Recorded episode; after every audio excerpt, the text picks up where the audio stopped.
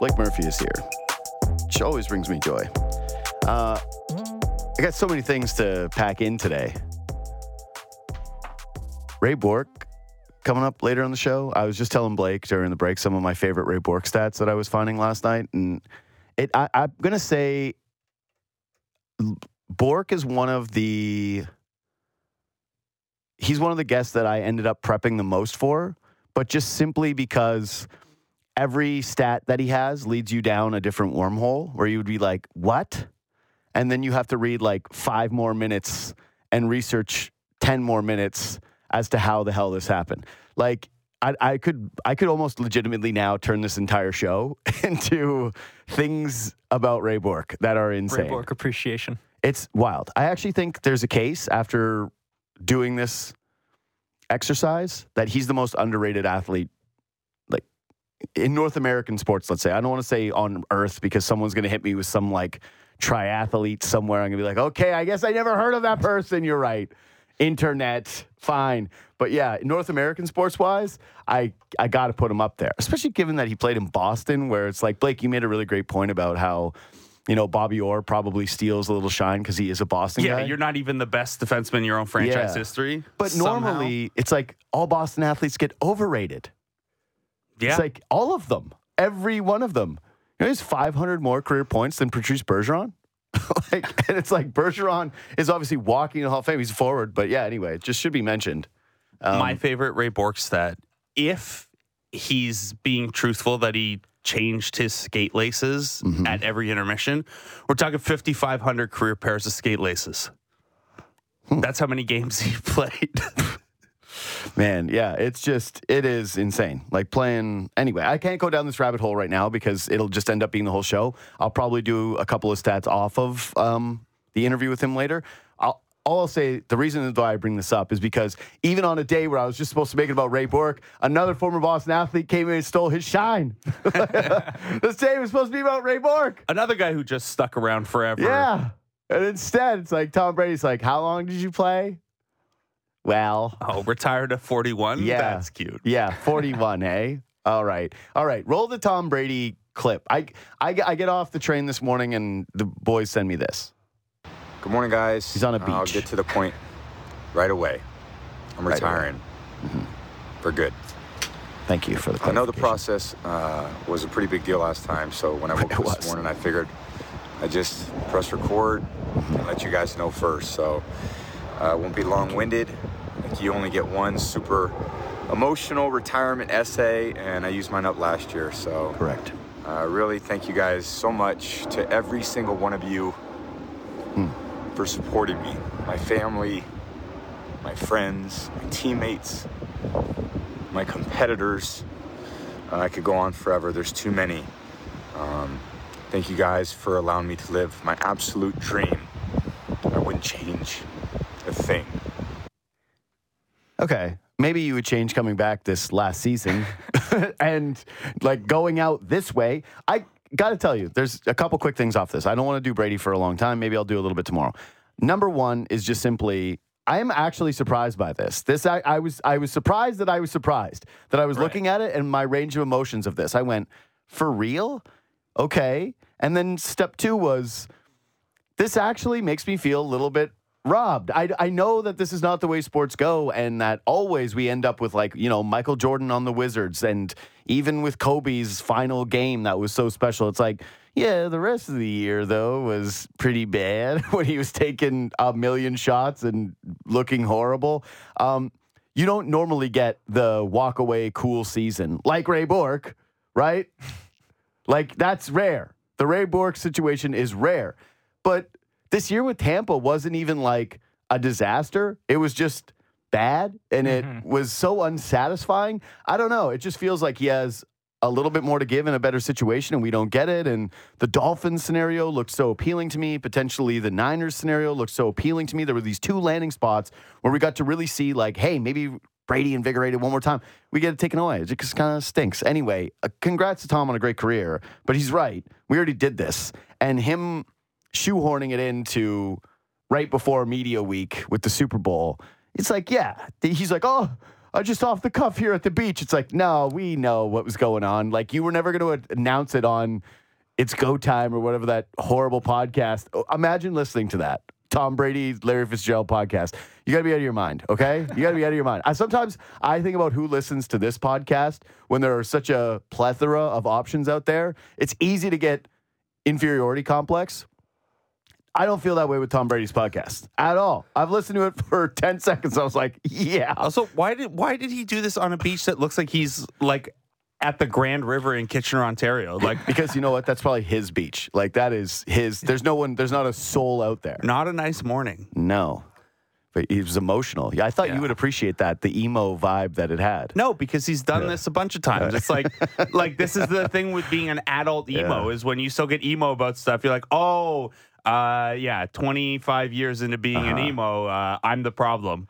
I, get- I'm doing this. Yeah, it's true. That's true. That is a tough look of, of that. So, are you guys 100% convinced that he's No. done? Oh, I am. Yeah, I think he's Pete- done for Pete's sure. on team 100%. I You're think on- this year was fully just make sure I know, you know? See, I think if, if he's that sure about it, then this year was about make sure no one can ever catch my career total records if he yeah, because he's no, at like 90,000 career passing yards now, and Yeah. no one's Good point. like Drew Brees is the only guy within 18,000 yards of him. Yeah, the only thing I would say is if the league keeps going this way, it's going to be so hard. People like- underestimate how many years he like.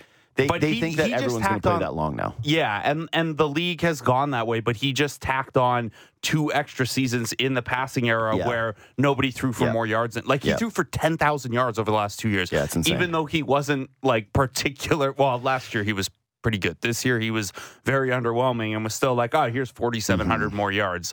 Um, I yeah, I think if you run this back and he has the ability to see how the next couple years are going to go, he goes out after 2020. He wins the Super Bowl in another spot and walks away. Yeah. I liked I liked this stat when I saw it today. It was like when the last NFL season without Tom Brady, my Seahawks were in the AFC. that that hit me in the chest. I went, "Oh my god!" Yeah, it's a, a staple in my life, right? Like when Tom Brady go, like now, if Tom Brady's really gone, and then next up is LeBron for me, where it's just no, my basically my whole. Because even when I was in junior high, LeBron was on the cover of SI with mm-hmm. Se- Sebastian Telfair. Like my whole adult sporting life has had LeBron. When he's gone, I won't really know what to do with my hands. I'll be same thing with Tom Brady. Where he's gone, I'm like, I, and I felt this way when Kobe retired, which was. I was very sad when Kobe retired because I, I knew that I would never hate a player the way that I hated Kobe Bryant ever again. Like, rooted against him, like, that was done. There was a part of me that was over. If you remember, there was a famous commercial that Kobe Bryant, I hate you, I hate you. And it was all the people, you know, Yeah. booing him. And I went, Kobe Bryant made me feel something that I'll never feel again. And I think that there's something similar about that with Tom Brady, where I just, I'm never going to feel that way about Patrick Mahomes because he wasn't there during formative years. Had, uh, you know, my first kiss with my high school girlfriend during a Tom Brady Super Bowl. Wow, No big deal. Yeah. yeah. Might have hooked up during halftime. Yeah. Good for you. That's right. It's, so it's Tom like- Brady is the walk to remember Yeah. of athletes. Yeah, Tom Brady. That's my guy for that reason alone. Uh, Tom Brady in the NFL almost as long as my Jacksonville Jaguars. Yeah. Yeah, exactly.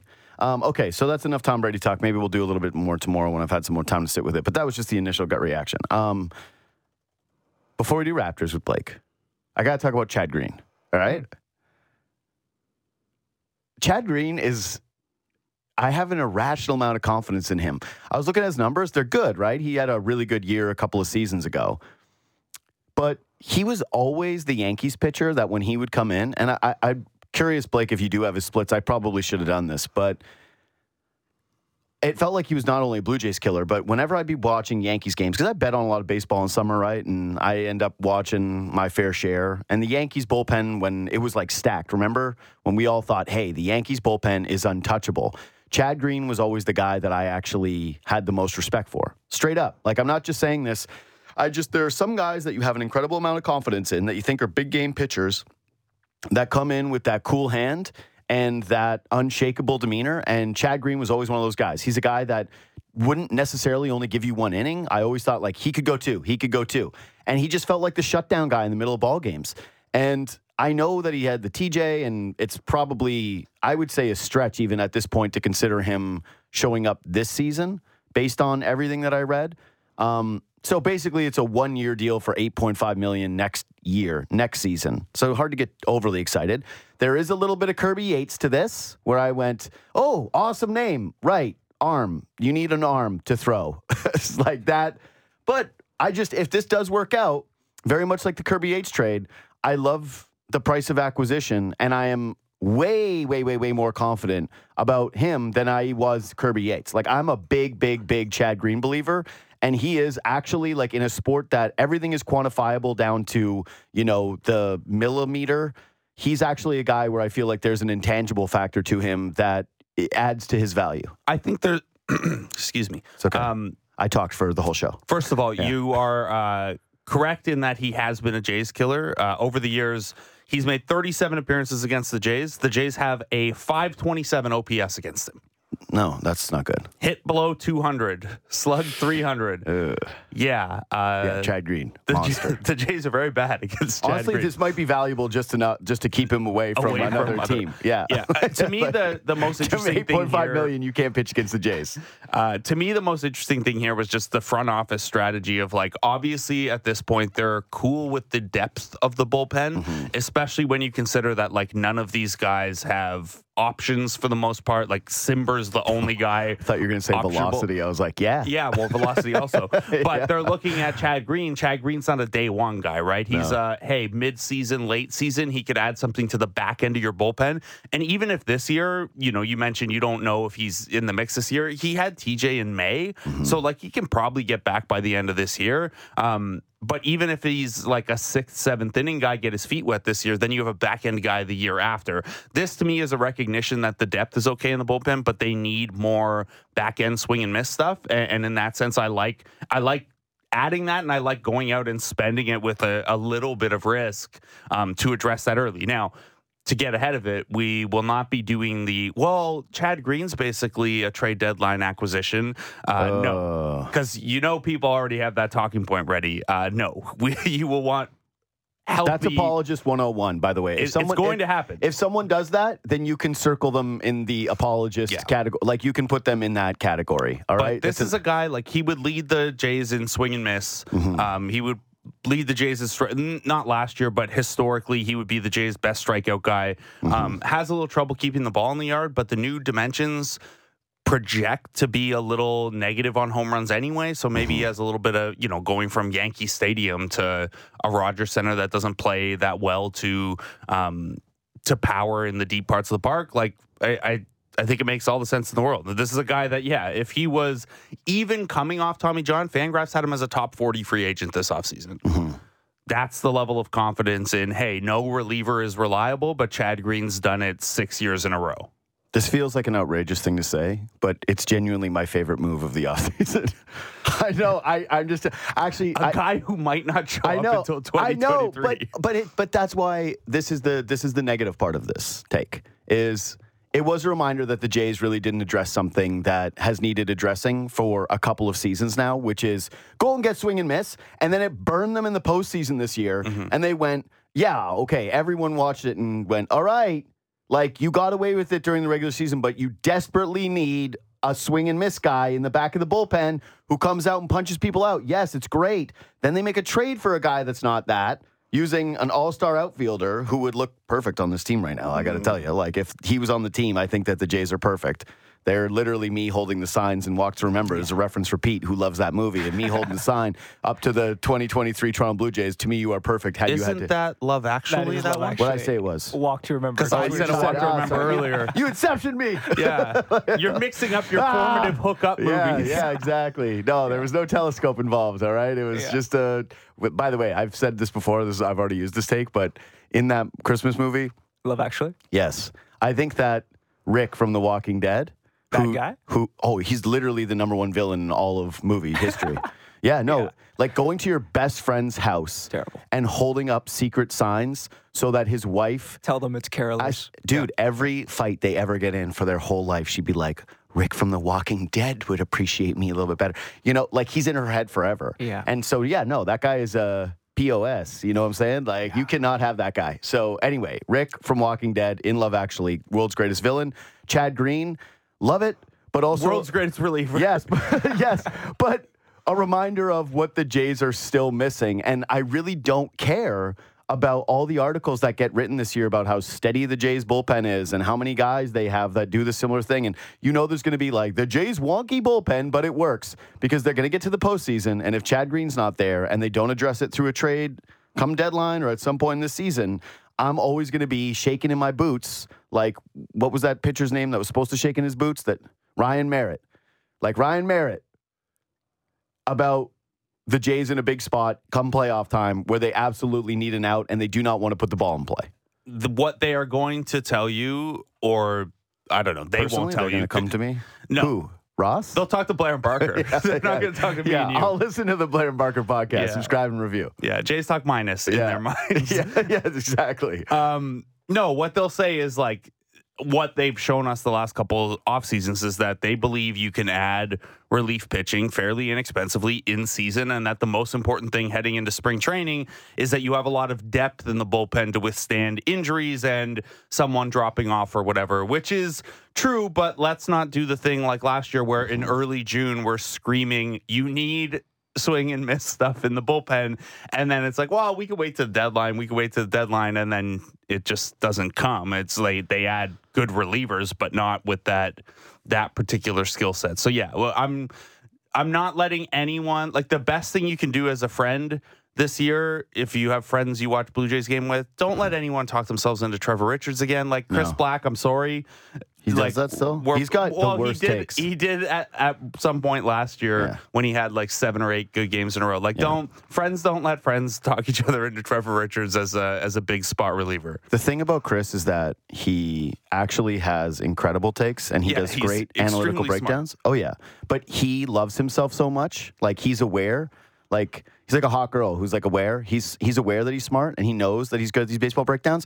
So then he can never trust anything else but himself. So he's like, once he gets stuck on a take, he can never move off it because he's like so self obsessed that he's like, how could I ever be wrong? I'll just so a 10's double, triple, quadruple down on this horrible take for the rest of his life. A ten is supposed to think they're a seven. Yeah, exactly. Show a little bit of modesty. Can't. So trapped. Um, tons of pressure on Erik Swanson all of a sudden. though, you know. Tons of pressure on Chris Black. That next thread is just going to be like all the times Blake and JD were Yeah, I wrong. Hey, listen, here's the thing though. That's kind of my thing, being wrong. Like, it's a 50 50 shot. Either I'm the most right, like I was about the Raptors, or the most wrong. Like you were about the Raptors at the last deadline. Correct.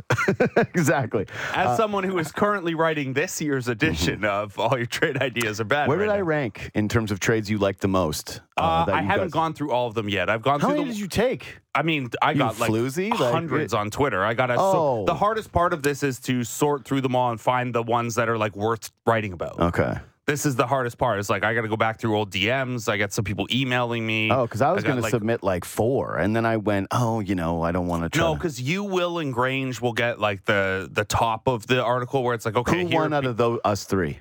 um, I liked Grange's the least. Yeah, clearly. You, Will had a good one that I've got to hit him with the ooh poison pill provision. Will, It Oh, you did that, eh? You know I- what though? I you saved me from because again, I was going to send you a whole bunch of them, and still to this day, my favorite one involves the Mavericks getting Fred, just because I want to see Luka with a good player It'd be beside great him. fit, Yeah. the two of them just are such good fits. But then, yeah, Dallas not owning their own pick was something that Blake Yeah. made me aware of. And Did you see re- that spreadsheet that I tweeted out the other day? By the way, you should bookmark No, it for but this next it. week or just so. always Yeah. send me those things, like Yeah. those I just I put together all the picks that every team owns and owes, and then all their contracts broken into three, uh, like rookie deals, vet deals, expiring deals. Yeah. See- so that you can quickly see the snapshot of like, oh, I want to deal with Memphis. This is what it looks like. I actually tried to put alerts on a lot of my colleagues so that I could stay in tune with all their work. And then I realized that it was like bing, bing, bing, because everybody tweets all the time. And actually, Blake was the biggest criminal offender, and so many of his are just like, here's a f- little quip. And I'm like, no, like, goodbye, alerts. You don't want to know Yeah, that the Raptors 905 cut no, Hassani Gravett? No, I, I you did not reply to my response the other day about this. I you know I, I said no way to that to that 905. Anyway, I do want to talk about Raptors with you. That's why you're here today. Um, let's take a quick break. Let's reset, and then yeah, um, how much pressure is on Ujiri, and how many guys go? That's next with Blake Murphy in studio. Sportsnet 590, The Fan. Blake literally giving me a tutorial on cap stuff during the break. I had to interrupt him. to be like, hey, got to do the show now, Blake. Um, subscribe to this podcast. Leave five stars if you're a listener. Um, it's to be a lot of Raptor stuff. I actually have Ric Bucher on today, who has had some reports on the Raps, long-time NBA insider uh, with Fox Sports. He'll jump on at around 10:30 or in the podcast in the second hour to share some of his latest intel on the Raps. But here's here's what has troubled me, Blake. Um, the Raptors are an incredibly tight ship when it comes to letting things leak. And it feels like they've been trying to patch some of that stuff, like OG speaking to Grange, going, "No, like I, I'm cool. It, I'm not. I can't control it, but it's everything's fine." And then every other insider going, "Yeah, OG's not happy." and he hasn't been happy for a while. And you know, your friend Jake Fisher was on with me last week talking about actually OG's agents were kind of sniffing around it pretty hard last year, and yeah, um, I, I think it's pretty clear now that when you piece everything together, whether it's been CJ McCollum talking about the Raptors, whether it's been, I would say every NBA insider now, save for maybe one or two, that have talked about the Raptors room being kind of dysfunctional, that that's a bit of a shocking turn for people who observe this team. I guess like wh- what is your level of concern with this because it really doesn't feel like it's one guy. It feels like it's a it's a it's a group. Yeah, it's it's a tough situation right now, and I'm going to share a story from back after the championship season that I mm-hmm. hope highlights why this stuff comes out now and why it feels this way. So 2019, 2020, the running back here, Jovan Buha of the Athletic, mm-hmm. he was covering the Clippers at the time. He now covers the Lakers. He writes this big thing midway through the season about all the complexities and difficulties of the Clippers bringing Kawhi in and making him happy. Kawhi, you, you know, you build the shoot around schedule around him. He has his own training room off to the side. Jeremy Castleberry's on the staff, all that stuff. And I'm on a road trip with the Raptors and talked to a player. And that player was like, "Yeah, we dealt with all this stuff too, but we were winning, so everyone like kept it in house." Mm-hmm. And you look back at what the last couple years have been, and we've known you know, Nick Nurse wrote about it in his book that OG's been frustrated with his role at times back to the championship season, where OG's sophomore season. We've known that Pascal and Nick had the big blow up that they had in the Tampa Tank season. But what's been different, and we know that Kyle Lowry is Kyle Lowry, right? Like Kyle Lowry's a walking, hey, is practice going to get shut down today because Kyle doesn't want to practice or he wants to mm-hmm. sit in the middle of the floor? The difference is in terms of how much that stuff snowballs and how much that stuff leaks is it's not as simple as look at the record, but it's kind of as simple as look at the record. Like Yeah. these things last year about, well, what is Scottie Barnes' role and what's it going to grow into?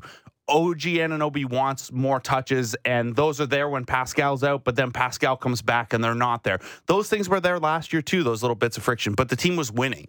And they won 48 games last year, so everyone can kind of suck it up, right? If if me and you and Pete are all unhappy, but we keep getting five star reviews and we're the top of the podcast charts, we can all suck that up if suddenly every review is one star and you know you're getting your time slots getting bumped or cut or whatever like those frictions will probably play out a little bit more because you don't see the end goal and you don't see the reason that every individual is sacrificing so this team the tampa tank there were those frictions at the start of the year and then once the team was like clear what mm-hmm. that year was about everyone could kind of just like relax and focus on their own stuff and not worry about it as one year thing. But this is a year where this team expects to be a playoff team. Fred and Gary have contracts to worry about. OG has you know, a potential extension to worry about. Pascal has, if like the Raptors being bad this year stands to cost Pascal a ton of money because he'll, if he doesn't make all NBA, he won't be super max eligible this offseason. Well, plus he looks completely worn out. He is, um, yeah, he is. and- yeah, he needs the All Star break, and I actually wouldn't be shocked at this point if uh, he ends up being a guy who uses the All Star break to have a f- fake injury. Like I wonder how or much. like plays five yeah, minutes in exa- the game yeah, or something, along like those that. lines. By the way, Pete, if you're unhappy and you voice that displeasure to the media, like I'll kill you. So Oh, yeah, Well, no, this is why I brought Yeah, it up because yeah. he was talking to me before, uh, before the show. He Dude, was like, Pete "Hey, actually man, can't die because if- I've threatened to kill him so many times on the show that He's it's Kenny. like he's no, he's the number one guy who I need to I live. think sometimes on air too, possibly. Yeah. Well, So- just now. Oh yeah. you know this is live, right? Yeah. okay, Um, thanks, Pete. Anyway, so these things exist in most locker rooms, and there are always Mm. the frictions about roles and contracts and stuff. When you are winning, Yeah. it's easy for guys to bite their tongue. Okay. When things are going poorly, as they are, or when it's, say, year three of these same issues with the same coaching staff and the same pieces, it, you can lose your faith that it's going to get better, right? Yeah, Blake, that's where I'm going with this. Yeah, like, like I, if I understand OG that. I, I don't believe that like the OG Nick stuff is as bad as it seems. And part of that is like the Raptors don't let that stuff leak very often. So when it does leak, everyone blows their top about course. Like I don't think Nuggets Twitter is having an absolute meltdown about Bones Hyland wanting a larger role because first of all, there are like seven people on Nuggets Twitter. And Yeah. second, it's like it's You the almost were one of them. yeah, yeah, was uh, very close. That's private information. Yeah.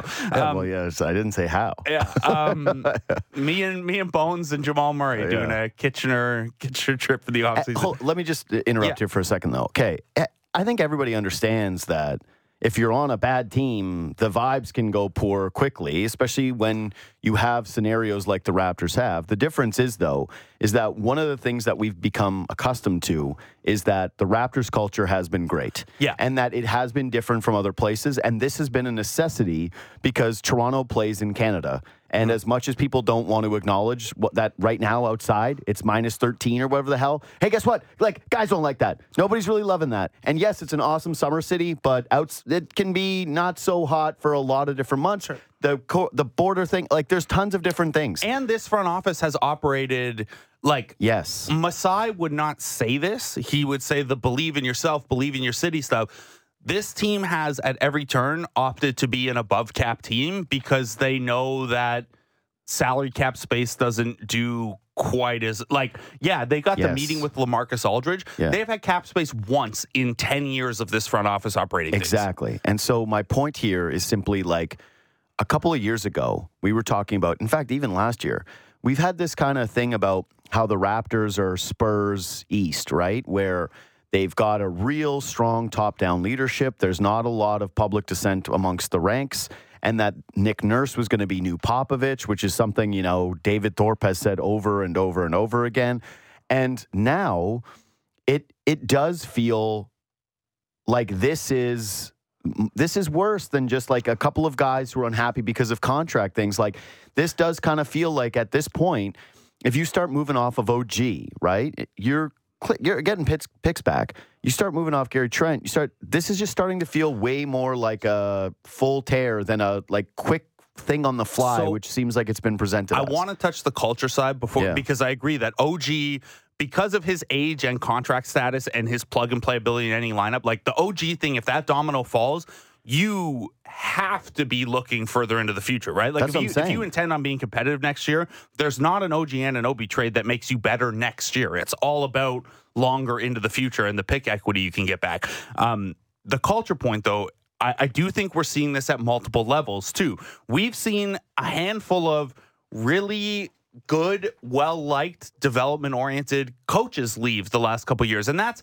that's part of the brain drain of having a, a good system, mm-hmm. having a an organization that produces good talent and has good results, you're going to lose Jesse Mermuys and Jama Mahlalela and Patrick Mutombo because places are going to want to give those guys their next step up in their career. But it's hard to keep restocking that pipeline. We've seen it developmentally that part of the culture has been, well, everyone buys in and is on board with the developmental plan and never complains about the 905 and never complains about not getting minutes because look at what it did for Fred and Pascal and Boucher. Those examples are there. Those examples have dried up. They haven't hit on any of those. Like we were joking before the show and over text the other night that like the Raptors bench got their teeth kicked in by a bunch of Raptors 905 castoffs the yeah. other night who are playing meaningful minutes on a Suns team that's better than this Raptors team that has an impact as well. And now, like, it's part of this is also just like timeline and the money aspect of it is,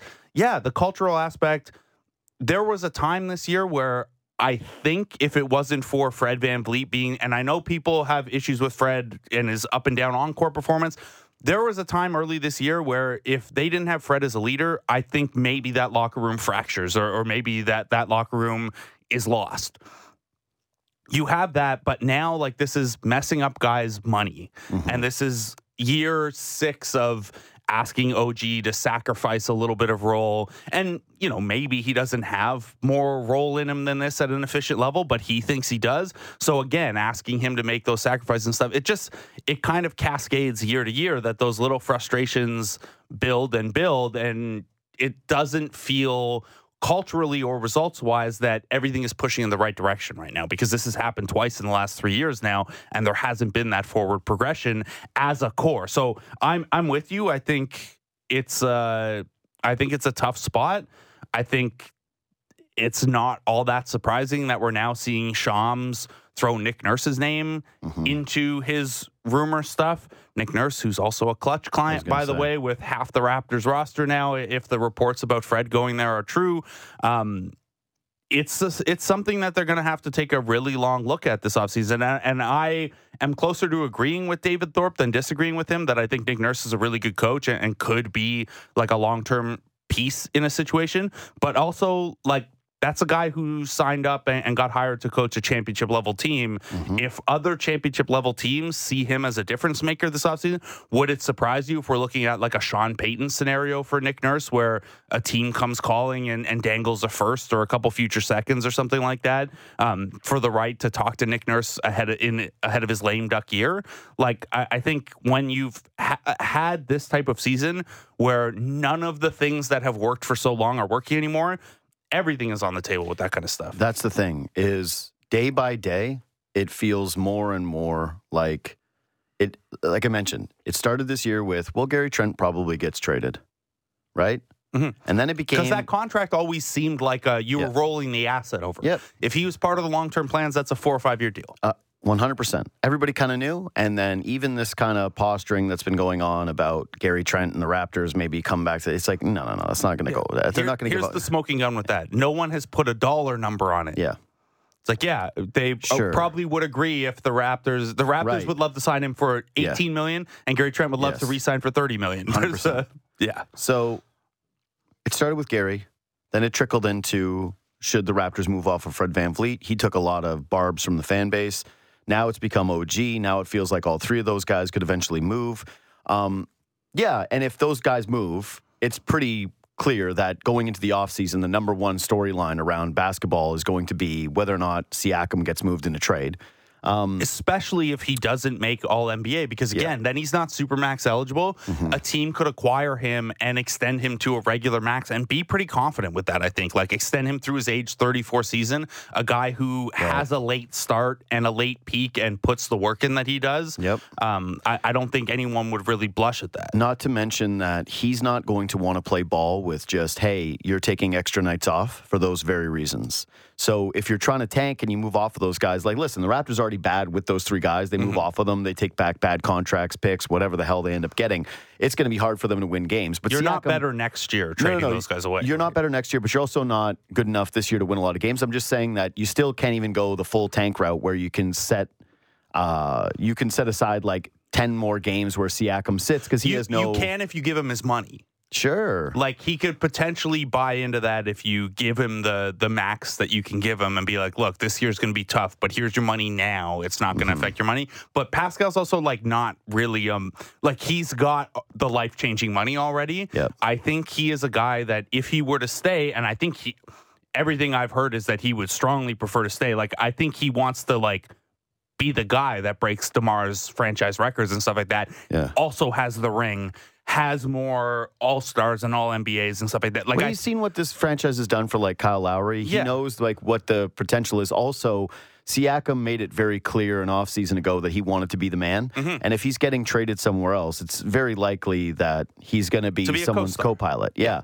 The the question is, is he going to tolerate potentially having to pivot into being the co-star of Scotty Barnes? That's not going to happen a year from now. But you you also could- those guys should play really well together. Like we're we're already starting to see the one nice thing about the like the Raptors aren't winning games, Yeah. but that Fred Scotty Pascal chemistry Yeah. has come along with the 100%. three man game. So 100%. you can maybe and like I don't know, maybe it's not as black and white as we're making it and the franchise goes into next season. It's like, hey, maybe things click. But realistically, say Gary, Fred, and OG are all turned into lesser players plus future assets. Mm-hmm. Like, unless you land Wemby or Scoot, who this is a really good draft. Most drafts don't have guys that come in and impact winning day one. Like Paolo Banchero is unbelievable, and the Magic are only winning just enough games to not hurt their lottery situation, right? Like it was a huge deal when the Raptors lose the Suns the other night and the Magic win. It's like, oh, caught up a game. Um, like, and that's the guy who is runaway rookie of the year. Scotty Barnes won rookie of the year last year. Obviously, he was very good. It wasn't until late in the year that all of that stuff was starting to impact winning sure. so short of Wemby or Scoot, who are kind of like generational prospects, like Scoot's been the best player in the G League for two years by head and shoulders. Um, if you get one of those two guys, then yeah, maybe you could talk yourself into being competitive next year. But otherwise, like if the draft equity you're talking back is the Thompson brothers or Miller or one of the Arkansas and Alabama kids or whatever, like that's not. Those are really fun things to build with, but they're not making you better next year. So They're not. But this is okay. Now we're I know I kind of circled back to the start of your point. Sorry. It's okay. I guess where I'm where I was trying to go with a lot of this is we know now Masai has missed on like some drafts, right? That's been pretty clear. The culture is had a lot of cracks in it. There's no question that he won a championship that he's still adored. You know, there's still a lot of, you know, believe in Masai, right?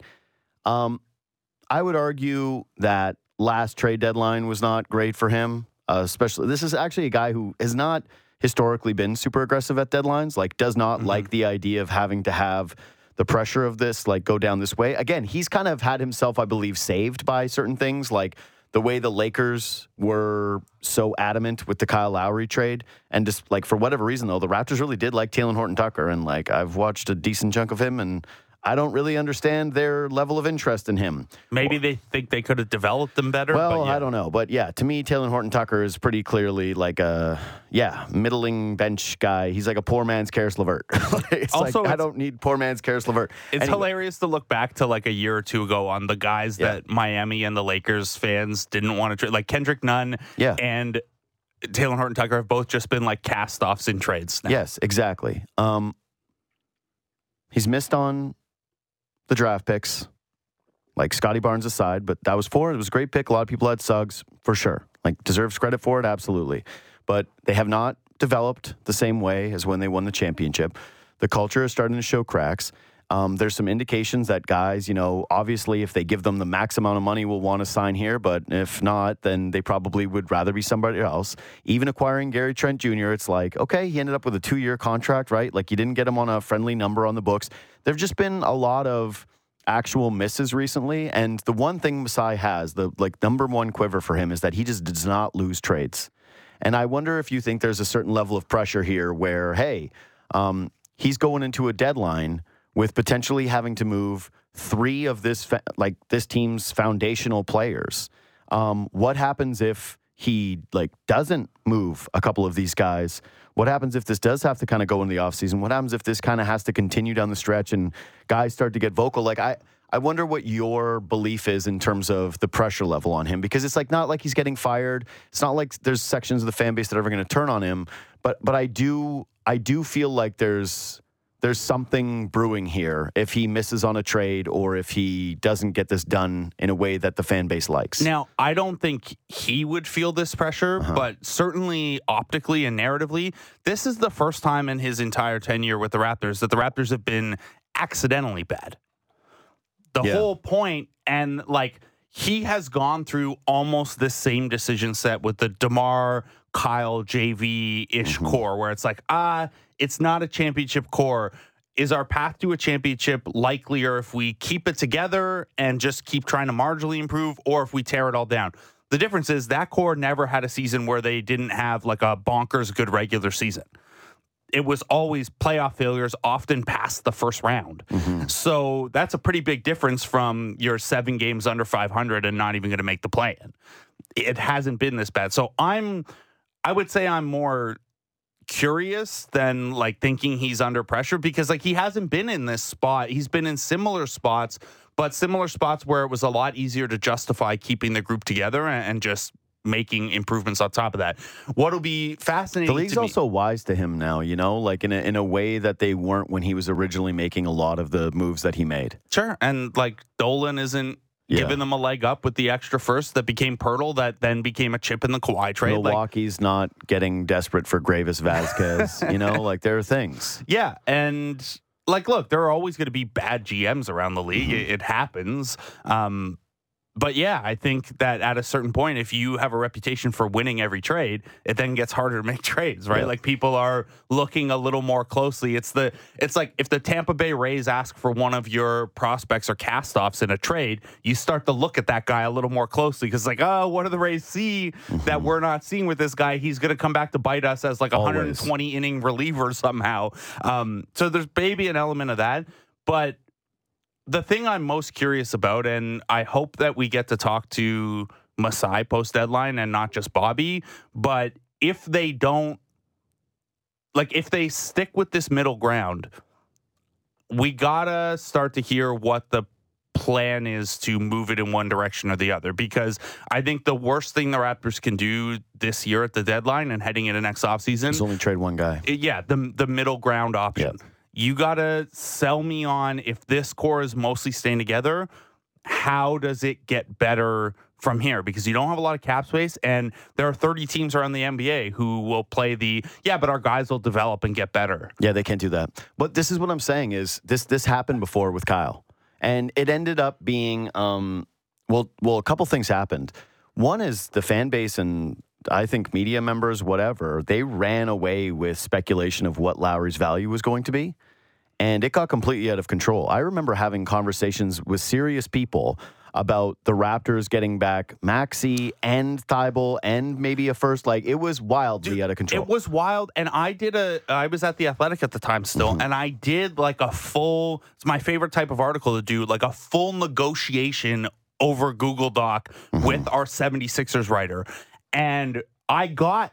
Maxey and picks back Yeah, in the deal. that's I'm saying. because that person covering the 76ers thought they were they were a Kyle Lowry away Yeah. and Maxey wasn't Maxey yet. Now, I got told after the fact that like that like people wondering if that was a possibility got carried away into the Raptors declined a, a Tyrese Maxey deal. Like the the cap stuff around it means the Sixers would have had to give up a bunch I've been of told extra two stuff. different things on this Yeah, before. I, I don't think Maxey was on the table um, because I think Maxey is a level of enough of a prospect that even if Kyle Lowry's not thrilled with the deal, like it's Tyrese Maxey. Like there's a big gap between Mm-hmm. Either Maxey way, and it's, it's not to re-legislate that. It's No, just more to illustrate the point of the expectations got extremely high, and the deal ended up being okay because the Raptors got Precious, and I think Mm-hmm. anybody with you know two eyes and a brain can see that like he's a nice piece. You know, young, can play defense, brings a lot of energy.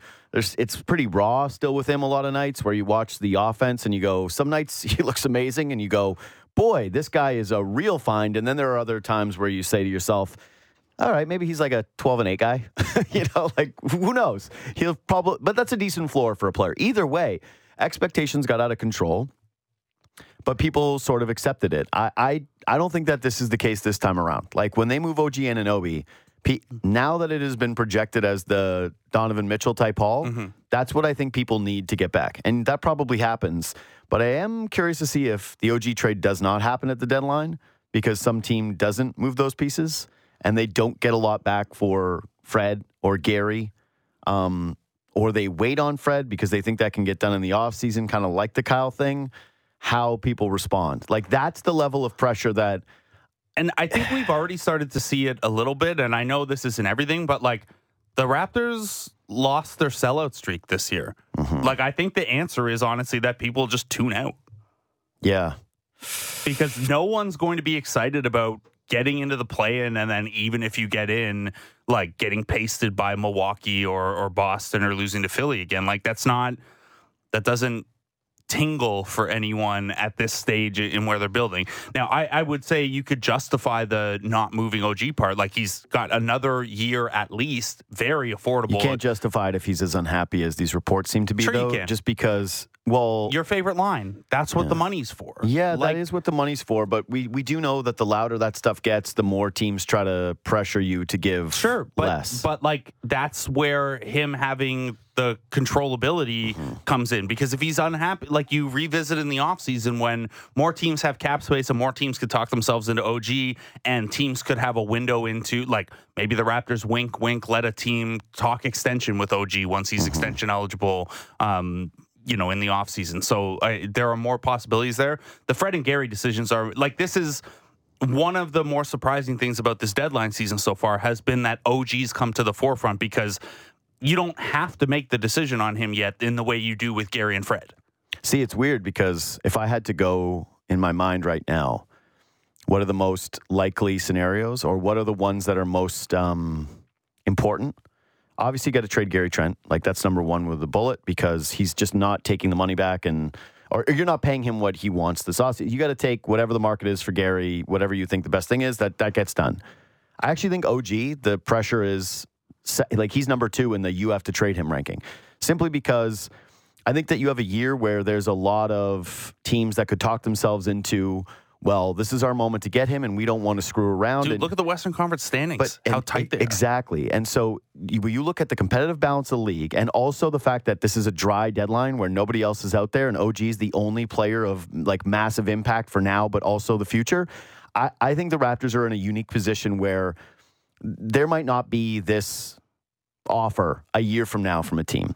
The guy that I think that they might end up waiting on is Fred because you can keep VanVleet around you can probably still have conversations about him and keeping Siakam and Scotty and trying to have a little bit of like a, hey, what if this is the three guys? We you talked about that chemistry earlier, adding some younger players. There's still you can give Fred money there's just a case to be made. Or you can still take that in the offseason and do the Lowry thing where the Suns or the Magic come to you with an offer that they probably are just tabling now that isn't going to change come offseason time and make that decision then if he really doesn't want to do it. I actually think like Fred is the guy where there's the least amount of urgency to move. Well, he's the most signed and tradable for sure. Yeah. But like, uh, I, I still think there's not urgency with OG unless that situation has got more untenable than I I don't mean urgency from the fact that it's like no cash yeah, in at the high in at, at the, the height of his time. value because I you just think that you can't not trade him now. Have the rumor be three Knicks first round picks, yeah, and then next offseason he gets traded for you know two Denver picks, right? But what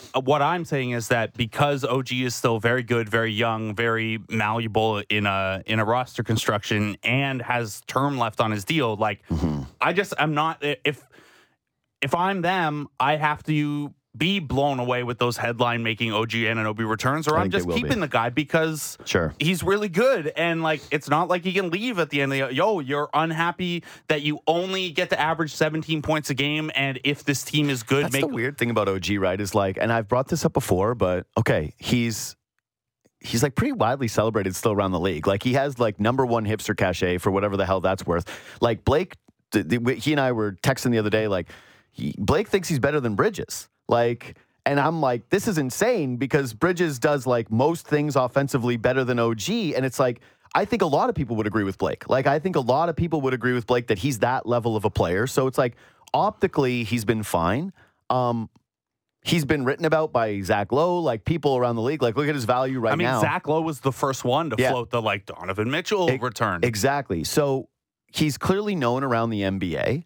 Um, he's empowered in this offense in the way that okay, maybe he's not the guy who brings the ball up, but he can't handle the basketball. So obviously he's not going to be that. But also that comes with a little less pressure, right? Yes, but when has there ever been a time where OG took the ball to the rack or took a shot and you said to yourself, "Oh, OG, like that's not your job." It's like no, he's like no one bats an eye when he takes over more offense. Like I, I am, I, I do wonder yeah, how much of this is beyond just the actual I have to sacrifice stuff? Because I like I've never really felt like there's all that much to sacrifice. Anyways, we got to go, but um, yeah, you have kind of a big guest coming up. Yeah, I do. All I will say is this: is I, if the rumor is three Knicks picks, and you get the opportunity to fade the Knicks, I don't know how that got passed up. Um, that has to be a really, really great indicator of what the market is for OG because as much as I really love that player and Blake outlined all those great things about him, three Knicks first round picks, like the New York Knicks, the them, yeah. Uh, the most overrated team in basketball you ever like every day I have to hear stories of Jalen Brunson and how great they are, and then every time I watch the Knicks, I'm like, this team kind of sucks. They also own a bunch of other teams' picks yeah. this year. Okay, well, either way, I just I'm just saying that wouldn't be the worst thing to take those Knicks picks and just run. All right, quick break. Let's come back and talk to the Hall of Famer, one of the greatest of all time, Ray Bourque.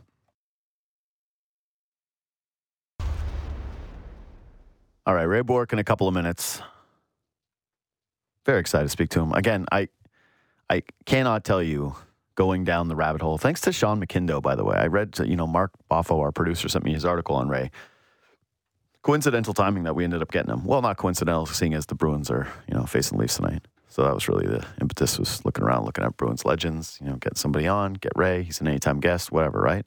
But Sean wrote this awesome article at the Athletic that I went through, and it helped inspire some of the questions for this interview. And I think that there's one part of it. Um, I believe is now again. I think Ray Bourque. There's a strong case that he's one of the most underrated, if not the most underrated athlete in the Big Four. Although the uh, the numbers that came out about the NHL in the states yesterday indicate that it's not a Big Four. it's, not, it's, not, a Big Four in the states.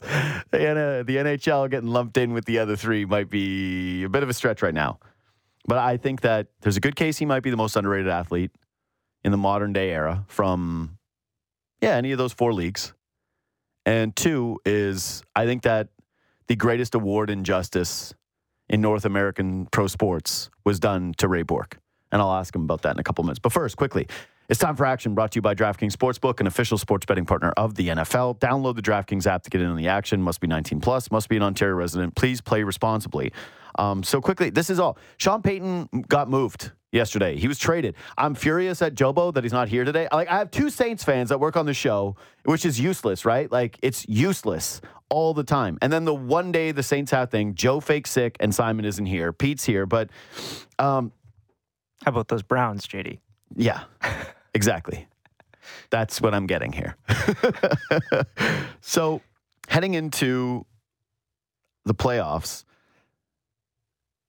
Denver was plus 4,000 to win the Super Bowl. Um, following the Payton trade, they're plus 2,800. That's on DraftKings right now. That is a massive leap for a team that is going to be picking fifth overall this season. Oh, wait, Seattle has that pick. You won't be picking fifth overall. That is a gutsy maneuver for this organization. Like they're going full LA Rams, but without having players of pedigree, like without having, like, they've got an awesome corner. They've got a solid defense. They've got a quarterback who's a huge question mark. They've got receivers coming off of injuries who were underwhelming last year. Like, I don't see it with this Denver team. And yeah, I'm a little nervous that Sean Payton took this job because he's worked with an undersized quarterback before. I feel like he can probably get a lot out of Russell Wilson, but it still scares me. Anyways, that was Time for Action brought to you by DraftKings Sportsbook, an official sports betting partner of the NFL. Download the DraftKings app to get in the action. Must be 19 plus. Ontario only. Please play responsibly. Anyway, I think it's pretty clear from what I'm just mentioning that I think I think that Denver overpaid. And yeah, the pick that they gave up this year is I think the 29th pick and then it's a future second. So it's not like they gave up. The, the way that I originally read it was that they gave up a pick for next year, like however it ends up, which is terrifying. Either way, I do not love it. I really do not love it. Um, Ray Bourque is on the line. he and Mark are just having a chat. But like I mentioned, you go down the Ray Bourque stat wormhole, and it is just one thing after another where you go, how is that possible? How are we not talking about this more often? Um, Five time Norris winner, six time runner up, uh, 19 time All Star, Stanley Cup champion, and founder of the Bourque Family Foundation. You can visit uh, BourqueFamilyFoundation.org. I always say, like, it'd be great always if just some of the listeners of this podcast, you know, go take a look, make a donation. It's right there. You can contact. But yeah, they've uh, they've donated over twenty million dollars to over a thousand different organizations. It's pretty good. Like that's pretty damn impressive. Uh, maybe even more impressive than the resume itself. Ray Bourque, how's it going? I'm good. How are you? I am very good, sir. Um, okay, so 19 time All Star, that's pretty decent. Hey, like that's all right. You like hearing that one? This is like 19 times? 19, Ray.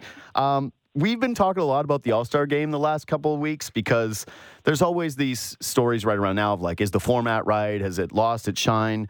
Um, and I was kind of making the case the other day, like, I hate that there's a representative from every team because it used to be that it was a real measurement. It was a different level of accomplishment. And, like, you know, as a young hockey fan, I remember watching you in the accuracy competitions and how big it was. And, you know, your game winner, 96 in Boston. What did being a nine time All Star mean to you? Like, what did an All Star game mean then? Um, it was always an honor and a privilege to play in it, and uh, for me, it is you know somewhat of a measure, measuring stick in terms of how you're doing to your peers and and how's the season going for you. And uh, it was something that I always enjoyed and always kind of look forward to. Um, I've got to say that you know my first All Star game uh, compared to my last one uh, was certainly played a lot different. Um, you know that first All Star game was in LA or, or like Washington, LA, and uh, and there's you know it was still a pretty physical game, and it was played hard, and and the score wasn't uh, you know crazy. It was a competitive game, and compared to the end, that you know nobody really wanted to bump into anybody, and it was. Uh, it was a, it was no fun for the goalies or even defensemen, uh, you know, to play in because you knew that you weren't getting much help on the defensive side of the puck, and and you didn't want to be that guy to kind of lay out the big hit or or something like that. But uh, it was always a fun weekend. Uh, for me, I, I you know I was always kind of looking forward to the target shooting because I I had so much success at it. Mm-hmm. Um, I mean, I I just don't understand how these snipers that would score 50, 60 goals a year couldn't hit a target uh, without anybody on you. But uh, I found a way to do it, and uh, it was always something that was kind of fun. Yeah, it was again a genuine highlight for a lot of us growing up. Do you? So you said you you felt that shift in these games. Do you, do you, like no one wants to get hurt and i can understand guys you know limiting a little bit of the physicality but was that something that you guys talked about because again like the real stewards the future hall of famers of the game when you started to feel that was it a point of discussion? Like, how did that? How did it happen? Do you have a theory? Well, I just know that the last competitive game, I All Star game I played in was '96 yeah. in Boston. When I did score that, that that was, I think the score was five four or six five. Mm-hmm. Um, but it was a very competitive game, and it was, you know, not that it was physical, but it was played hard, and uh, and guys were, you know, we're taking uh, you know pride in terms of playing without the puck and and you know coming back hard and and playing the game the way I think it should be played. Uh, you know when it's wide open and 12-11, 12-10 game. I mean, I don't think it's it's something that's fun to watch and and to fun and all that much fun to play in.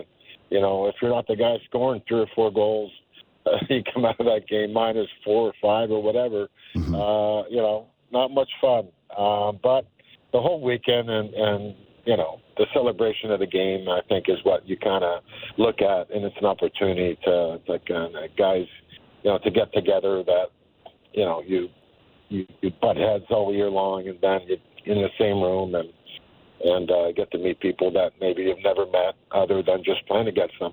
Yeah, see, this is the thing that I keep coming back to recently, but uh, it is interesting hearing it from someone like you. I think that people who really love hockey um, understand that it isn't just the skill in the game that attracts people to it, and that these showcases. This is something that I've been trying to discuss for the last couple of weeks. Is yeah, it's great to be able to show off skill, right? And you had those opportunities when you, you know, sniped those targets and that other guys had the chance to do that. But when you just show that off in the game and there's no other piece of it, I, I just, I'm not sure who's coming away from it saying, yeah, I love this. I, I want this. There's a blend, and I think that the league is kind of starting to lose a little bit of it. Um, so I mentioned yesterday I'm prepping for this interview, and um, I'm just going through so many different facts about your career and it's it's incredible. Like, and I know everybody knows that, but there's just so many things just from down to, you know, your 19 shot game, the shots that you had in your entire career, the amount of seasons you were top five, and yeah, Norris voting, and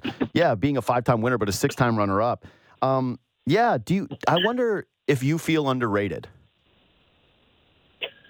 Um, I, I think I'm partially to blame for that. I was never looking for uh, all that much attention. I just kind of went about my job in, in a quiet, humble way, and uh, that's just the the person I am. But and I never, you know, I never stopped on really any of my successes. Uh, I didn't want to um, because I was just, you know, I was looking for perfection on a daily basis. When I look back on my career, and you know, knowing that you're never going to attain that, but having that kind of mindset made you the best you could be every day. So when I look back at my career, those are the strengths.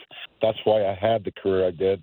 And I said, once it's all over with, and, and you know, you look back, and and and when I look back on it, I go, wow, you know, um, going into you know 1979, your first game, you you can't really imagine to have that kind of success. All you want to do is survive, make the team, establish yourself as a solid NHL player, and then right off the bat, I had you know tremendous success, and and I just didn't want that to stop. And uh, I know how hard I worked, how I prepared, and and everything I did to allow me to have that success. But um, I, I just know what I did and how I did it, and I'm very proud and happy about that. And um, you know, people say, or, or you know, uh, it's talked about. I got a lot of attention. Did I get enough, or am I underrated?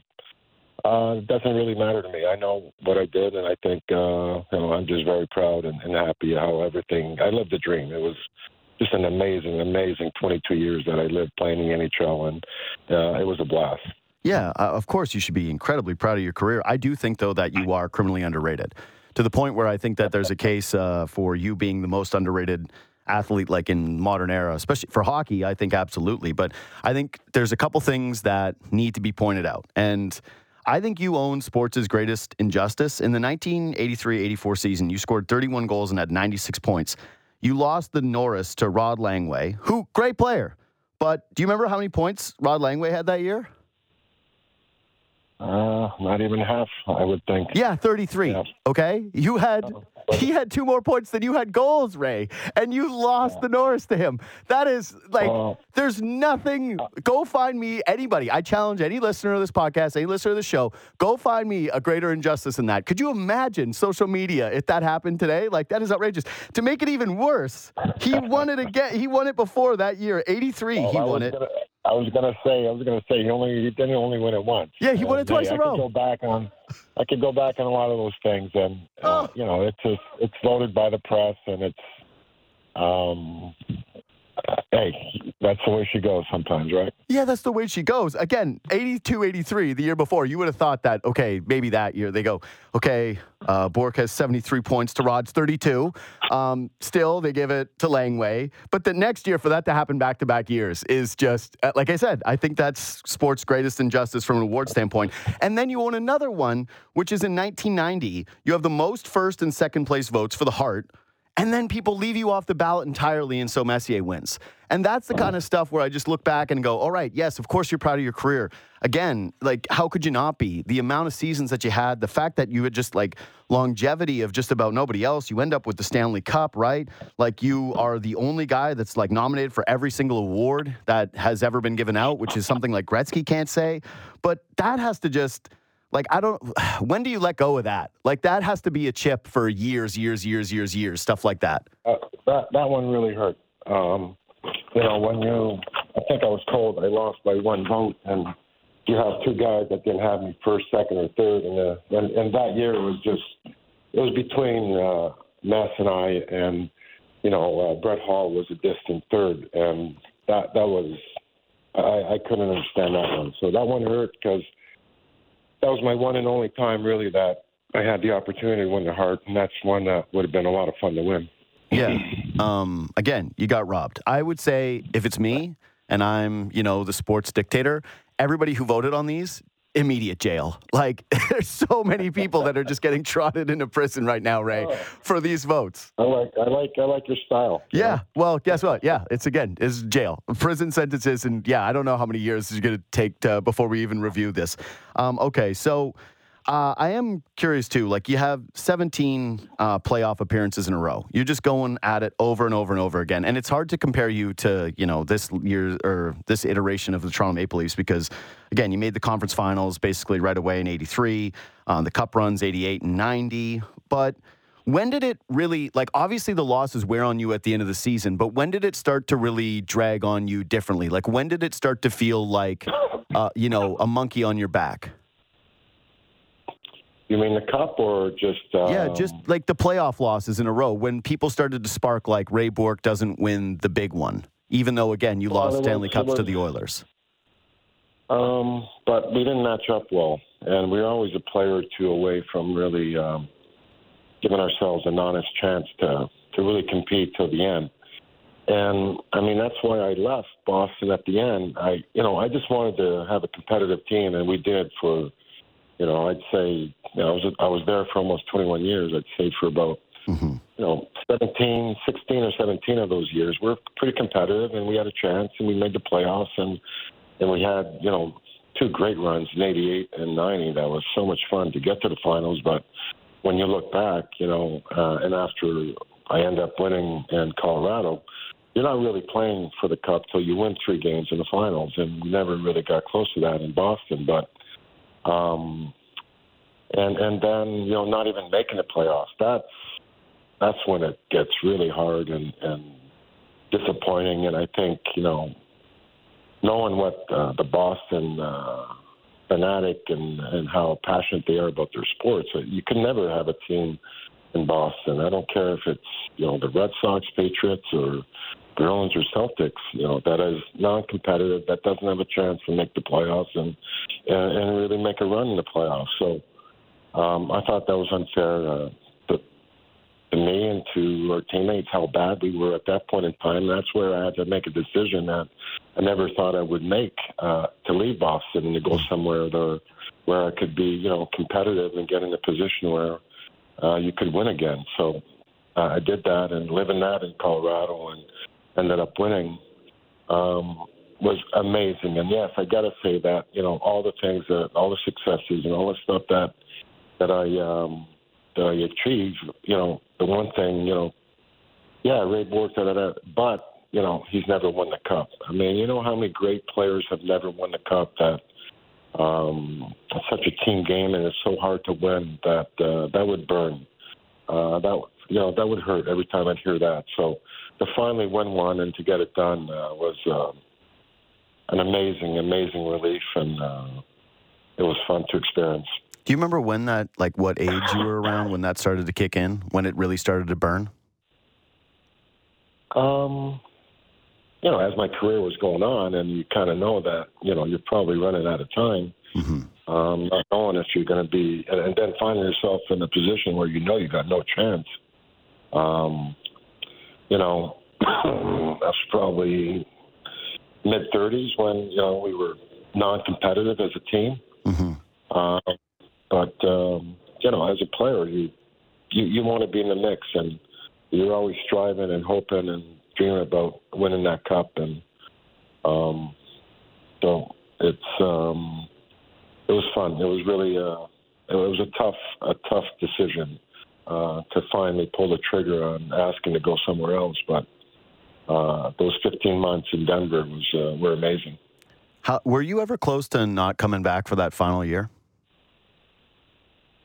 Um, well, when I got traded, I only had that year left on my contract. That's what I mean. went. Yeah, I the minute no, I you know what it was.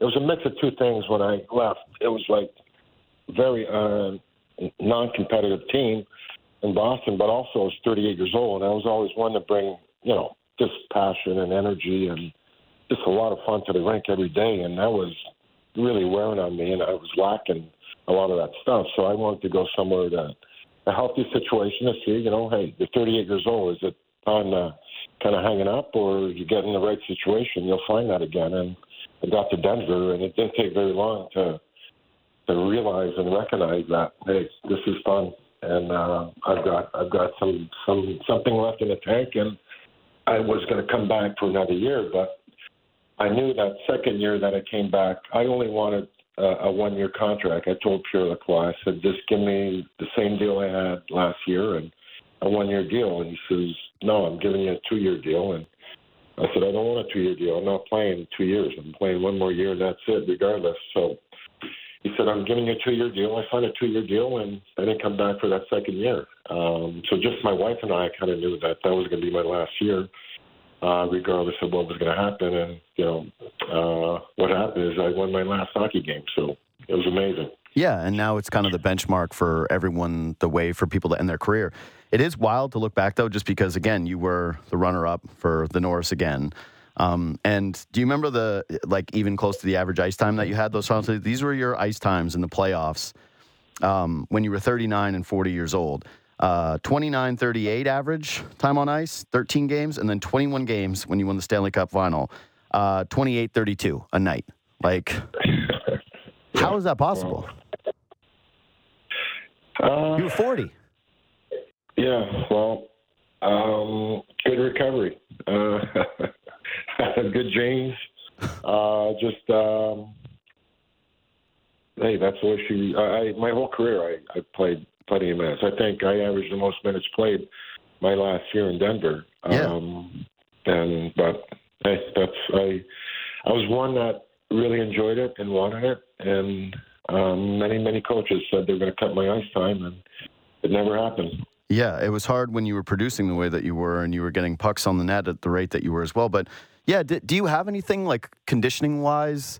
how like yeah how much of this is genes versus how much of this was you doing things differently because yeah it is pretty incredible it's that many years in the league and staying that productive that late into a career well i met somebody very special when i was 14 years old he was my high school gym teacher in montreal and um and his name was uh, Benoit Leduc, and he had a track and field team in Montreal that four of his runners ended up going to the Olympics, and and Ben was a um, a hockey coach. He coached hockey, baseball, basketball. He was all sports, an amazing man, and uh, ended up being my mentor. And he started training me at the age of 16 years old. And Ben ended up going to the Olympics as a, as a middle distance coach with the Canadian Olympic team and all kinds of Commonwealth games with Team Canada.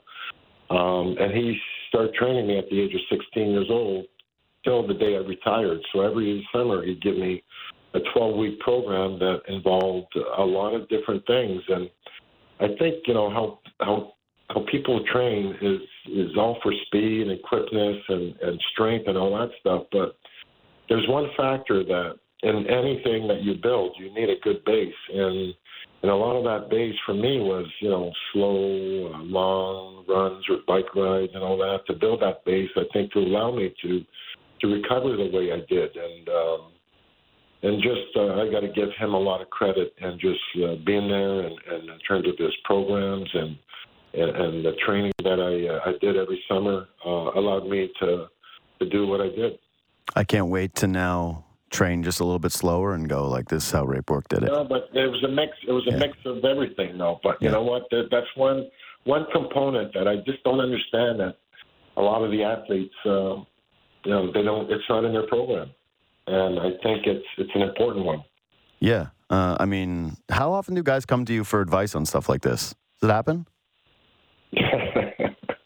uh, no, it's not something that really comes up uh, very often, Huh. um, other than when I'm asked. You know, Like, uh, how involved are you like right now with the Bruins?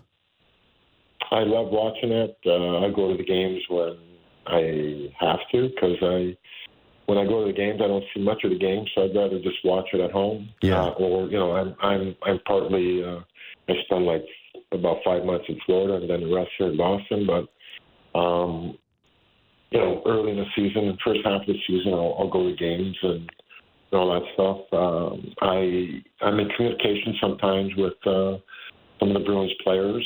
Um, I had a good relationship with uh, Butch Cassidy, and I've you know I've met uh, Ben Montgomery uh, quite a few times here, and uh, really enjoyed uh, talking to him and getting to know him a little bit. Um, but not nothing nothing official with the Bruins at all. Yeah, um, yeah. I would imagine that the Bruins games you go to, it's hard to watch. You're just staring at different people's phones the entire time. Like that's getting another picture, another person sheepishly coming up to you, telling you what uh, you meant to them, and then being like, "All right, maybe, yeah." The opposite of your guys' Like maybe you get like two minutes of actual watching the hockey game. So yeah, maybe at home. What do you think of this year's Bruins team? Because it, it kind of feels like at this point, hey, it's well, they're clearly Stanley Cup or bust. And yeah, you you do spend a lot of time in the Boston area. Is that like is there a real difference in terms of the way the market is reacting to this team? Because yeah, it, it has been a very special season for them. Well, I think it's kind of a you know a pleasant surprise and and how it is done. Um, not only here in Boston, but I think across the league. Um, you know, thinking that they were going to be a competitive team and you know, uh, they were going to be a, a playoff team, but I think nobody really saw them on top of the league and dominating the way they have so far. And I'm kind of happy that they're going through a little skid right now, you know, and, and kind of you, you got to go through a few of these bumps in the road uh, as the season goes on. I would have hate them just kind of rolling into the playoffs and all of a sudden something happens in the playoffs and you have no time to recover. So um, they're just um, they're just so impressive. I mean, I just that leadership group and that core guys. And uh, I just look at their depth, and they look different to me this year. Uh, I, I just like their depth. I think it's they're bigger, they're stronger, they're harder to play against. Um, they play fast, um, and and and, um, and you know Bergie's leading the way with Marchand, and, and you know the way they started the year without Marchand and and uh, McAvoy and Grzelcyk. Uh, you know, those are three regular guys that are important in the lineup, and they just got off to an amazing start, and it hasn't stopped. So they've been so much fun to watch, and um, it's pretty exciting. You know what what might be in front of them. Ray, uh, it was a real pleasure to get to speak with you today. Um, I'm glad that I got to again go through the numbers uh, and look through some of the yeah highlights of your career. Uh, I still, like I said, think those sports writers would be in jail. Um, my, I think every single one of them. Again, if there's some of them, I hope one is just listening to this at some point and has just a maybe just a hair rise on the back of their neck and embarrassment and sheepishness. But uh, yeah, again, continue your excellent work with the Bourque Family Foundation, which you can visit bourquefamilyfoundation.org. Uh, over $20 million. Wow. Uh, raised for over a thousand different organizations. Thanks so much for joining me today. Well, thanks for having me, uh, and uh, thanks for pumping my tires. Appreciate it. Yeah, uh, it wasn't very hard. Uh, take care, Ray Bourque, uh, Hockey Hall of Famer. Feels like a yeah, not enough to do it. Okay, so here's a theory I have. I actually think so. Clearly, Bourque. It's it's amazing that he wins with Colorado, but what I think strangely hurts from a legacy standpoint is that over time, people think about him like he was, I don't want to say the original ring chaser, but a famous guy who ends up on a stacked team that wins.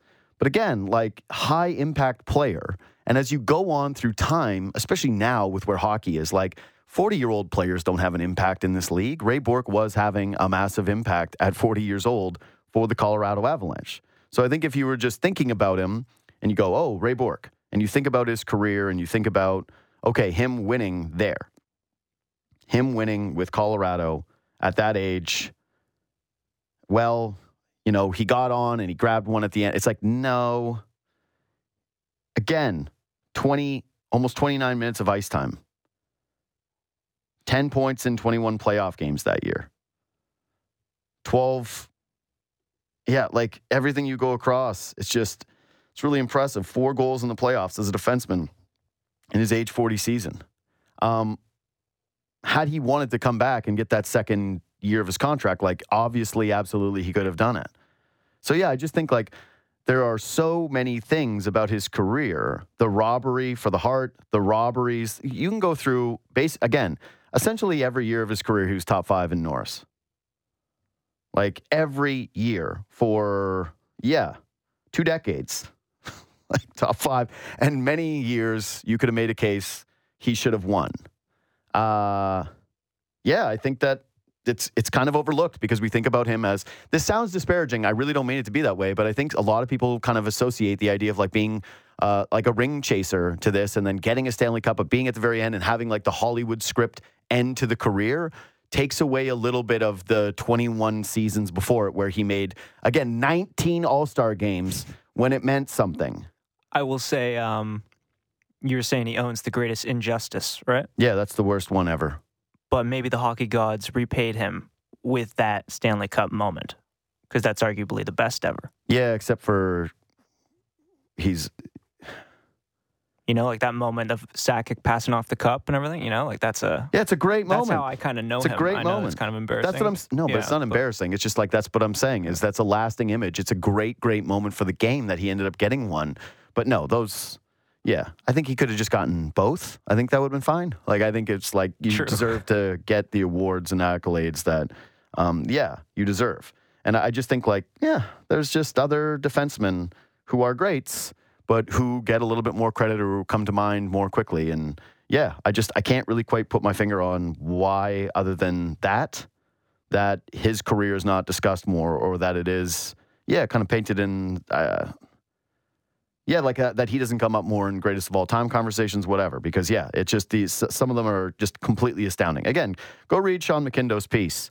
Um, it's like he, I think he wrote 77 reasons why he's the second best defenseman of all time, and it's a pretty compelling case. I read it, yeah, uh, night or two ago, and it was phenomenal. So congrats to Sean on that. He's awesome hockey writer. He's not as good as a hockey writer as Bourque was a hockey player, but close. I think. I really am a big fan of Sean's. That's a nice Um, compliment. all right, let's take a quick break. Let's come back. And Ric Bucher of Fox Sports, what's the latest with the Raptors rumors? What's he hearing? What comes next? Raptor. Sportsnet 590 The Fan. Really excited for our next guest. Long time NBA insider, writer. Uh, it's Ric Bucher of FS1. Good morning, Ric. Thanks for doing this. Glad to do it. Hey, so yeah, you wrote a uh, front office confidential, um, Yes, sir. and it centered around the Toronto Raptors a couple of days ago. Um, Yes. Yeah, it's been a pretty loud part of the year for a team where things are normally pretty quiet. Yeah. Yeah. Well, it was supposed to be louder. I think it was supposed to be a louder year in other ways, wasn't it? Uh, yeah. I think the expectations for what the Raptors were going to be, and I was one of them. Uh, I was a, I was a believer, and it certainly hasn't, it hasn't gone in that direction. And I can only tell you that I'm, I'm surprised and and somewhat mystified. If I had to look at a reason why they have underachieved or the thing that I have that I did not anticipate is that uh, it has become it has been so difficult to defend uh, in in the league this year and the way the game is being called, and it has really leaned on off not just offensive ability but individual offensive ability, the ability to milk a superstar player, uh, to get them the ball, uh, for them to get to the line if they're not scoring. Uh, if you look at the teams that are succeeding, that that's what they have, and that's what the Raptors don't. And so none of that really matters. They're underachieving. They got a number of guys that uh, that could go elsewhere and have decisions made, and that's ultimately why you know I was simply looking to find out like why why hasn't anything happened to this point um, at the trade deadline, and who might be the instigator to break the seal. And I just got over and over again from scouts and GMs and executives that uh, that they thought that the Toronto Raptors were going to be the, the the team that decided once they decided which direction they were going to go that that was going to that was going to break the seal, if you will. Do you think that there's any risk of them waiting too long here, like up until the 11th hour? Just because, like, it doesn't seem like there are a ton of sellers out there, and there certainly don't seem to be. Like, if we're talking about Fred VanVleet versus Kyle Lowry, who's had a really tough season, I think that's a pretty clear. Yeah, um, you'd rather wait and hold on to your assets or your cap space for a guy like Fred. But yeah, is, is the market starting to take shape in a way that you think could end up hurting the Raptors if they try to play this a little like into the 11th hour? I don't because I think there are so few sellers. Mm. If they decide to be a seller, uh, I think there are more teams that are interested in improving their stock than teams that are going to be looking to get rid of pieces. And it's really a result of the league's uh, play-in tournament. That it, it, they had hoped that that would stop teams from uh, from tanking or from giving in on a season and trading trading players away and um, uh, early on, and that's exactly what it has done. Um, it has um, it, it has everybody believing that hey, you know what? No matter where we are, we we still have a shot at it. So I, I just don't see that. I think the harder thing is actually is getting value in season rather than trying to construct something if you're rebuilding to do it uh, once the season is over and everybody knows where they are and they know what their they have a better sense of what their cap situation is. If you're if you're making as many moves as have been suggested that the Raptors could make, um, you know whether it's sign and trades or anything else, that might be easier to do come you know May June uh, rather than than than doing it now when you do have the pressure of the season underway and teams are are, are a little more antsy about making dramatic changes, particularly if they're really good. Yeah. Well, that's what's interesting. Uh, like another interesting component of where they're at is Masai's not a huge deadline guy, and like he has done this before with Lowry a couple of years ago, where we had tributes for Kyle Lowry playing. you know, every major Yeah. website in Canada was goodbye, Kyle Lowry. We will always remember you fondly. And then all of a sudden, he was just like on the floor the next night. and we went, uh, okay. And then they trade him in the Yeah. offseason. Um, the difference is, though, is Lowry wasn't going to play a lot of games or impact any winning. And the Raptors have three guys essentially right now that are on the block who do that. Yeah. And if they keep them Yeah. here, it pushes them further away from the top of the lottery. It pushes them potentially away from their rebuild. And um, now there are just more and more reports coming out that this locker room, I don't want to use the word dysfunctional, but that there's a lot of, um, yeah, unhappiness, let's say, in the in the locker room. What, what have you heard about that part of the this this piece about, yeah, the Raptors' happiness level when it comes to a lot of their players right now? I haven't necessarily heard a lot. I mean, I've heard you know little rumblings. It's not like um, it's not like the Atlanta Hawks. Like the Atlanta Hawks have been hearing all year. Like that, they're it's it's not a good locker room. Um, the Raptors, you can just see it. Yeah. it, it there's just this this vibe that they're not all in, which again is so amazing to me because like I saw them. They spent the summer together down in at UCLA. I, if you went to the run at at the UCLA men's old gym, the Raptors they had almost their entire organization there. Um, you and you walk in and and they had their entire starting lineup and a couple of backups like in the in the run. Um, their their personnel was there, their trainer, like everybody was there, and I, it was one of the reasons why I bought in. I was like, oh, these guys are these guys are getting ready. Yeah. Um, these these guys are willing to spend the summer together. They've got the motivation from the last couple of years being uh, being sort of kicked sideways with COVID and everything else.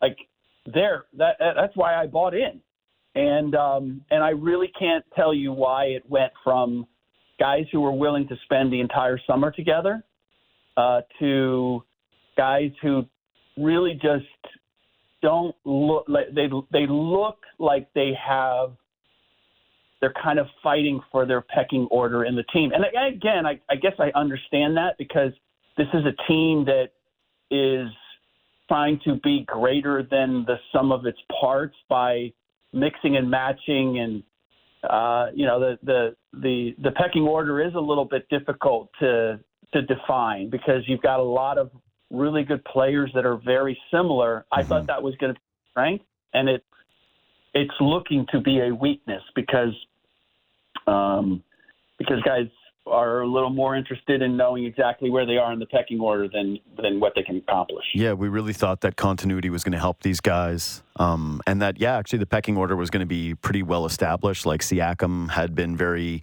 vocal about wanting to be the man with this organization, and then he had a year last season where it was like, okay, that is the case. Like everything is working and operating, and you're going to be able to develop Scottie Barnes underneath this. You're going to have this tough defensive identity. And so you're right. It is shocking to see this team that was supposed to be tough not have that. Um, this team that was supposed to be having one of the best coaches in the NBA have controversies around him. A team that was supposed to be elite defensively can't get stops, and there's just like horrible gaps in their defense every single night. They're getting killed, half court, like whatever you want to whatever you want to say. They've been horrible defensively, and then yeah, have their pecking order at times, like you just mentioned, go like, huh, and the chemistry be off for a, a foundation or a team that has prided itself on chemistry, and so now we're here. Um, it's three days Mm-hmm. later than you wrote the piece. Um, I'm going to go through the three guys that are, yeah, most likely to leave Toronto. Um, let's start with Gary Trent. What's the latest that you've heard on him? Well, you know what's interesting? Have, I've heard the least in terms of of of interest, and Yeah. maybe because the least of the three in terms of talent, uh, I I could easily see him being moved.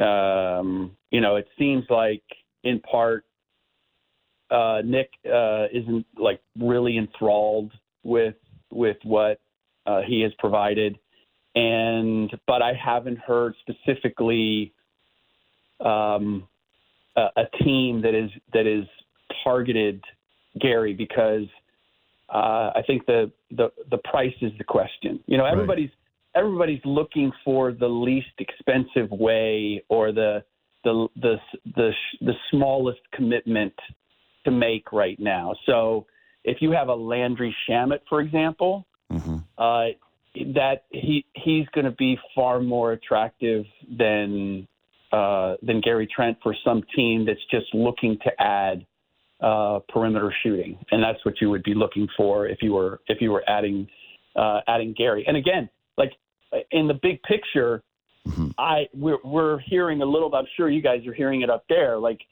we're hearing Masai could be open for business. Like uh, there's there's some conversation going on. I have not heard that, um, and have not heard that definitively the Toronto uh, Raptors have decided uh, we're we're gonna we're gonna move these pieces and we're gonna move these pieces now. They were that they're going to be aggressive. I was told that this road trip, which I believe they're what two and three now, one and three now Uh, on this road trip. I think they're two Um, and two. Okay, two and two. Uh, Yeah. th- th- This was be the defining road trip to decide which direction they go. Yeah. You were hoping that it was going to be a little different. Maybe it was going to be three and one or one and three or like it was. They're they're kind of like still treading water right in the middle, um, where The last place you what, want to be. Last place you Yeah. want to be is where they are right now, which is too good to lose consistently and too bad to string wins together consistently. And yeah, the Trent thing is interesting because like shooting is like pitching in baseball, right? Where every team wants shooting and Gary Trent does that, but he makes a little bit too much money that it makes it an easy trade, right? And then he has this offseason coming up where he wants to get paid a like a Brinks truck worth of money. He's not taking less. Uh, and so yeah, it just it's it's going to be very interesting for me to see what that what like what a trade looks like for him because yeah, he has this unbelievably undeniably valuable asset that every team needs and wants. Like you go through the league right now, it's like all these teams like what do they want? Shooting, shooting, shooting. Um, and yet it just you're right. There's no comfortable fit. And we, I like, there's been rumors about maybe the Knicks and maybe the Suns, but then you look at their teams and you go, what exactly is the trade there? That makes sense for both sides. It's not readily apparent. Fred VanVleet is an interesting one because again, there you get more than just the shooting. Um, there you also have a contract that's pending, but yeah, I would think that if you're a team that's desperate to win this year, like a Clippers, and like you outlined in your piece, that maybe you get a little bit more desperate for that. The question is, if the Clippers are trying to move in on him, what, you know, what assets do they even have to part with at this point after the moves they had to made make for Paul George? I have. I'll be honest, and I probably should have already uh, looked at uh, their uh, the contracts that they have with guys to see what is a fit. But I know that uh, that it wouldn't. They they don't have draft assets per per se. It would be, are you interested in some of the players that that they have? It would be a player swap, and it would be not so much looking to um, to get bad or to rebuild as much as um, we, we we simply we want to change the chemistry of our team, Mm. and we want somebody that is is capable of playing here. The idea that you're going to just give I mean this, this is the other part. You know, we're talking about um, the Raptors turning tail and heading toward well, we're going to get into the Scoot Henderson, uh, Vic, Victor Wembanyama sweepstakes. And by the way, how nice would it be to have like a Scoot Henderson like to build around up there? I, for Very. me, even more so than than Wembany- Wembanyama, looking at if you're going to move a Fred VanVleet, like to, to me that that's the guy that I would have I would have my eye on uh, when it comes to when it comes to the Raptors. Um, but I, you know, I wish I could tell you this is exactly who the the Clippers would give up, or that the Raptors would want in exchange. But it would not be like we're resetting, we're taking draft picks, Mhm. uh, we're not taking talent back.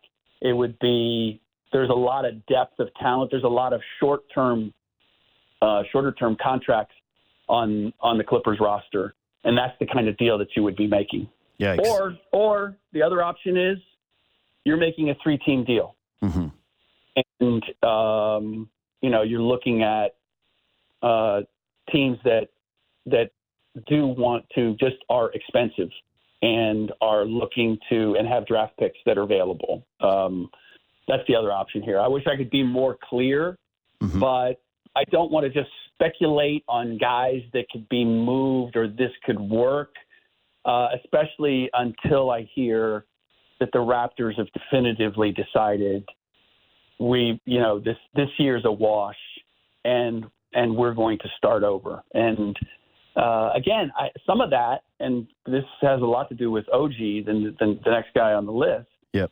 Is how badly do guys want to get out? Like I, I know with Masai, um, when it came to when he was in Denver with Carmelo, he went to Carmelo point blank and said, "Do you want to stay here or not?" Mhm. And Melo didn't answer definitively, and he started looking to make a trade the next day.